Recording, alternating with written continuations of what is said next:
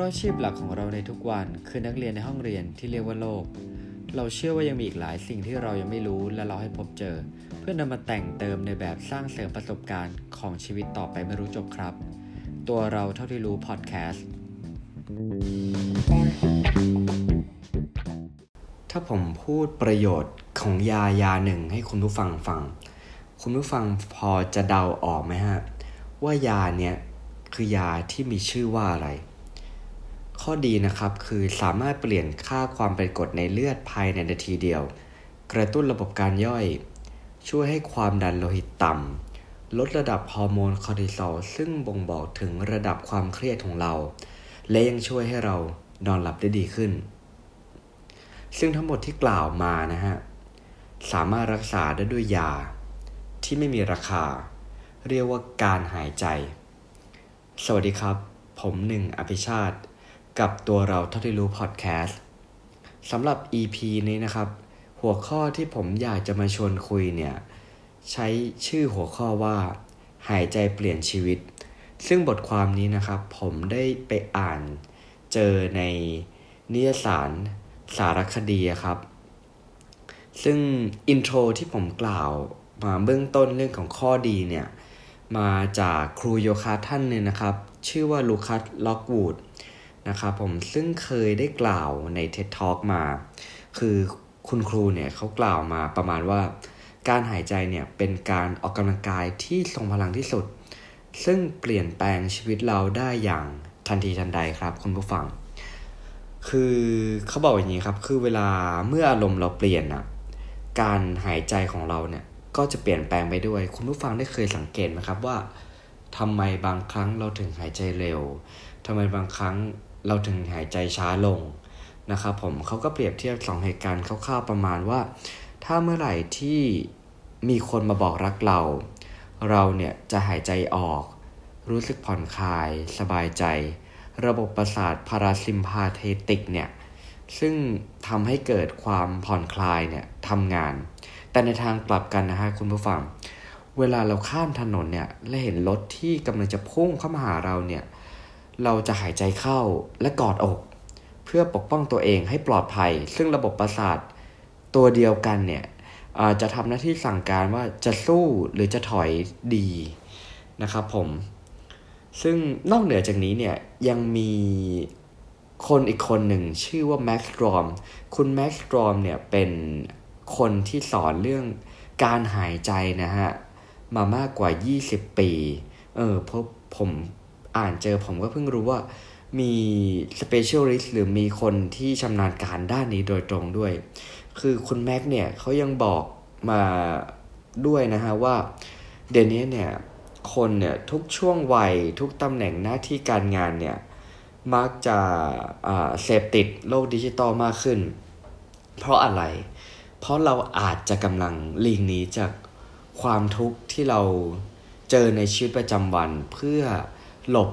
ไปอยู่ในโลกเสมือน แต่ในขณะเดียวกันจริง ๆ แล้วเนี่ยการที่ไปหลบในอยู่ในโลกนั้นเนี่ยผมคิดว่ามันอาจจะทำให้เราเนี่ยมีความทุกข์มากขึ้นก็เป็นได้นะฮะคุณผู้ฟัง โดยเขาคาดการณ์ว่าปี 2563 ซึ่งณตอนนี้คือปี 2562เนาะก็คือปีหน้านั่นเอง เขาว่าโรคซึมเศร้าเนี่ยและโรควิตกกังวลเนี่ย มีความเป็นไปได้ว่าจะเป็นโรคแห่งความพิการอันดับหนึ่งของโลกนะครับผม ซึ่งคุณแม็กซ์เนี่ยเขาก็มีการอสอน การหายใจในรูปแบบต่างๆ ซึ่งจะเยียวยาร่างกายและใจใจในรูปแบบที่แตกต่างกันครับคุณผู้ฟัง คือข้อดีของการหายใจเนี่ยเขาบอกว่า คือมัน no cost นะฮะ ก็คือมันไม่มีต้นทุน และในขณะเดียวกันเนี่ยมันก็ไม่มีผลข้างเคียงเหมือนยาแผนปัจจุบันอะไรอย่างนี้ที่เราแบบทานกันอยู่ จึงทำให้เราเนี่ยมีการจดจอ่อนะฮะมีความสงบ ไม่มีปฏิกิริยาตอบโต้เหมือนกับยาทั่ว ๆ ไปนะฮะนอกเหนือจากนี้เนี่ยคือเขาก็ได้ไปตระเวนนะครับสัมมนาหรือก็อาจจะอบรมเรื่องการหายใจนะฮะแล้วก็มีแบบ เขาได้เคยไปอบรมให้คนระดับ CEO มามากมาย ในประสบการณ์ของเขาเนี่ยเขาบอกว่ามี CEO ท่านหนึ่งเนี่ยเคยมาปรึกษา เรื่องอาการแพนิคหรืออาการตื่นตระหนกนะฮะ คือเขาบอกว่าอาการแพนิคของเขาเนี่ยเกิดขึ้นระหว่างที่เขากำลังประชุมเนี่ยเมื่อ 6 เดือนที่แล้ว อันนี้คือตอนที่เขาบอกคุณแม็กซ์นะฮะ ซึ่งเป็นช่วงเดียวกับพี่ชายของเขาเนี่ยที่เป็นคนสนิทเนี่ย เสียชีวิตลงนะฮะแล้วตามภาษาคนบ้างงานเนี่ยก็คือหลังจากงานศพเนี่ยเขาก็กลับมาทำงานปกติทันทีทันใดนะครับผมแต่ว่าในขณะเดียวกันเนี่ยเขาอาจจะไม่ได้รู้ตัวว่าเขากำลังกับกักเก็บความโศกเศร้าเสียใจ เรื่องแล้วเรื่องเล่าเนี่ยทับถมไปเรื่อยๆ ในใจไปเรื่อยๆนะครับผมคุณแม่เขาบอกว่าจริง ๆ แล้วเนี่ยการที่เราเนี่ยอนุญาตให้ เรารู้สึกถึงความสูญเสียเนี่ยคือจะทำให้ความวิตกกังวลเนี่ยหายไป โดยหนึ่งในวิธีแก้ที่ทำให้หายแบบทันทีทันใดเนี่ยก็คือการฝึกหายใจครับคุณผู้ฟัง เขาบอกว่าคนที่มาฝึกหายใจเนี่ยบางทีเนี่ยเกือบจะเลิกร้องไห้ในทันที หรือปกติเนี่ยอาจจะใช้เวลา 3-5 นาที บางคนเนี่ยเร็วกว่านั้นอาจจะใช้เวลา 30 นาทีนะครับ แล้วเรากลับมาที่เคสของคุณ CEO ท่านนี้ คือคุณ CEO เนี่ยได้ไปฝึกหายใจ แล้วเขาบอกว่า 2 เดือนหลังจากนั้นเนี่ย ก็ CEO รายเนี้ยกลับมาบอกคุณแม็กซ์นะฮะว่าอาการแพนิคเนี่ย ไม่กลับมาจู่โจมเขาอีกเลย อืม คือผมว่าในมุมมองของผมเนี่ย ผมรู้สึกว่าการที่เราอนุญาตให้ตัวเองได้รู้สึกเศร้าเสียใจบ้าง อนุญาตให้ตัวเองได้เปิดเผยด้านที่ตัวเองไม่เข้มแข็งออกมาบ้างเนี่ย จริงๆ แล้วมันเป็นการที่เราซื่อสัตย์กับตัวเองนะฮะ แล้วมันอาจจะทำให้เราเบาลง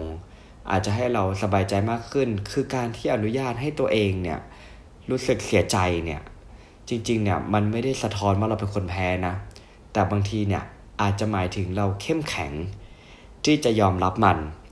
มากกว่านะฮะ คือนอกเหนือจากนี้เนี่ยในทริค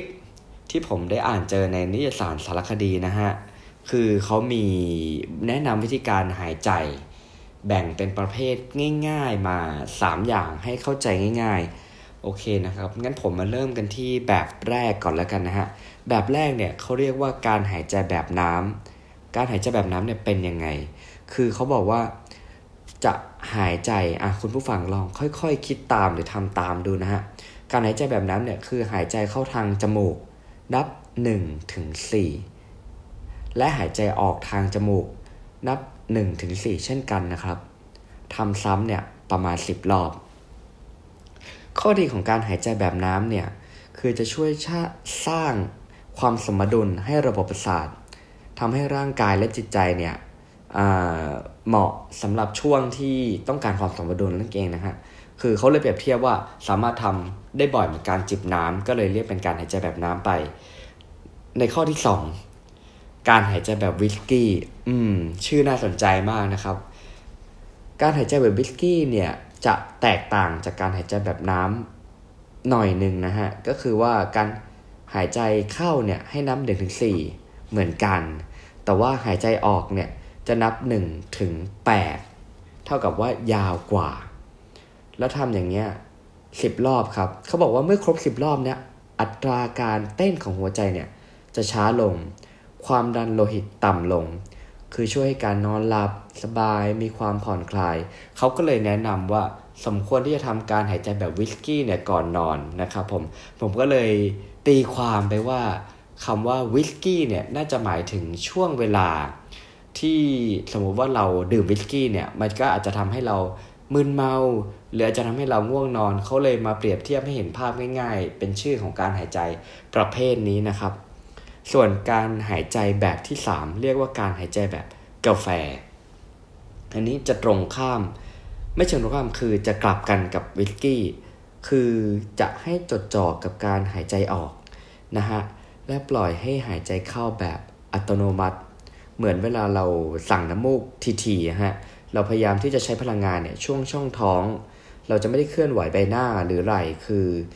ตัวนี้เนี่ยข้อดีของการหายใจแบบกาแฟเนี่ย จะช่วยกระตุ้นระบบประสาทซิมพาเทติกที่เราได้กล่าวไปช่วงต้นของ EP ที่เหมือนก็ว่าจะเป็นคอนโทรลระบบการทำงานของสมองนะครับผม คือตัวนี้เนี่ยจะช่วยให้เราสั่งการแบบสู้หรือถอยนะฮะ แล้วก็ช่วยชำระล้างร่างกาย แต่ว่าข้อเสียเนี่ยก็มีนะฮะ ถ้าทำมากเกินไปเนี่ย การหายใจแบบกาแฟเนี่ย บางทีจะทำให้เรารู้สึกเหนื่อยล้า แนะนำว่าให้ทำรอบละประมาณ 20 ครั้งจำนวน 3 รอบ อาจจะเป็นช่วงเช้าก่อนกำลังกาย หรือว่าช่วงบ่าย 3 รอบนะฮะ เหมือนกับให้ผลแบบเหมือนจิบกาแฟยามบ่ายนะฮะสามตัวที่ผมพูดมาหายใจแบบน้ำก็คือเหมือนการจิบน้ำระหว่างวัน หายใจแบบวิสกี้ก็คือเป็นทำช่วงก่อนนอน หรือหายใจแบบกาแฟก็เพื่อต้องการความตื่นตัว ตามชื่อที่เขาระบุไปนะฮะ ก็สำหรับ EP นี้ก็จะ ประมาณนี้นะฮะที่เอามาฝากกัน ยังไงเนี่ยก็อยากจะชักชวนให้คุณผู้ฟังได้ลอง step back ลองถอยกลับมาอยู่กับตัวเอง ลองมาสังเกตดูว่าทุกวันนี้เนี่ยเราลืมอะไรไปหรือเปล่าบางทีเราทำอะไรไปรู้สึกว่าทุกอย่างมันต้องเร็ว จนบางครั้งเนี่ยเราพลาดพลั้งไป การได้กลับมาอยู่กับลมหายใจในรูปแบบต่างๆ ที่ผมพูดไปเนี่ย อาจจะช่วยได้ ลองค่อยๆสังเกตลมหายใจแล้วก็ ลองสูดหายใจให้เต็มปอด ดูสักครั้งหนึ่งนะครับผมเพื่อที่จะเตรียมตัวในการใช้ชีวิตในวินาทีต่อไปนะครับผมสำหรับ EP อื่นๆ ของตัวเราท่าที่รู้พอดแคสต์และ1บวก1เท่ากับ3นะฮะ คุณผู้ฟังสามารถติดตามได้ทาง YouTube Spotify ตอนนี้ก็คือมีทาง Apple Podcast ด้วยนะฮะ แล้วก็มีทาง e n c h o r นะครับผมสำหรับ EP หน้าผมและคุณตู้เนี่ย จะมีเรื่องราวอะไรน่าสนใจ เอามาฝาก สามารถติดตามฟังกันได้นะฮะ หรือว่าถ้าคุณผู้ฟังมีข้ออะไรที่เหมือนกับเรื่องราวอันไหนที่อยากมาแชร์ หรือว่าอยากมาให้เราพูดถึงกันเนี่ย ก็สามารถบอกต่อกันได้นะครับ สำหรับ EP นี้ขอบคุณมากที่รับฟังมาถึงตอนนี้นะฮะ ผมหนึ่งอภิชาติ สวัสดีครับ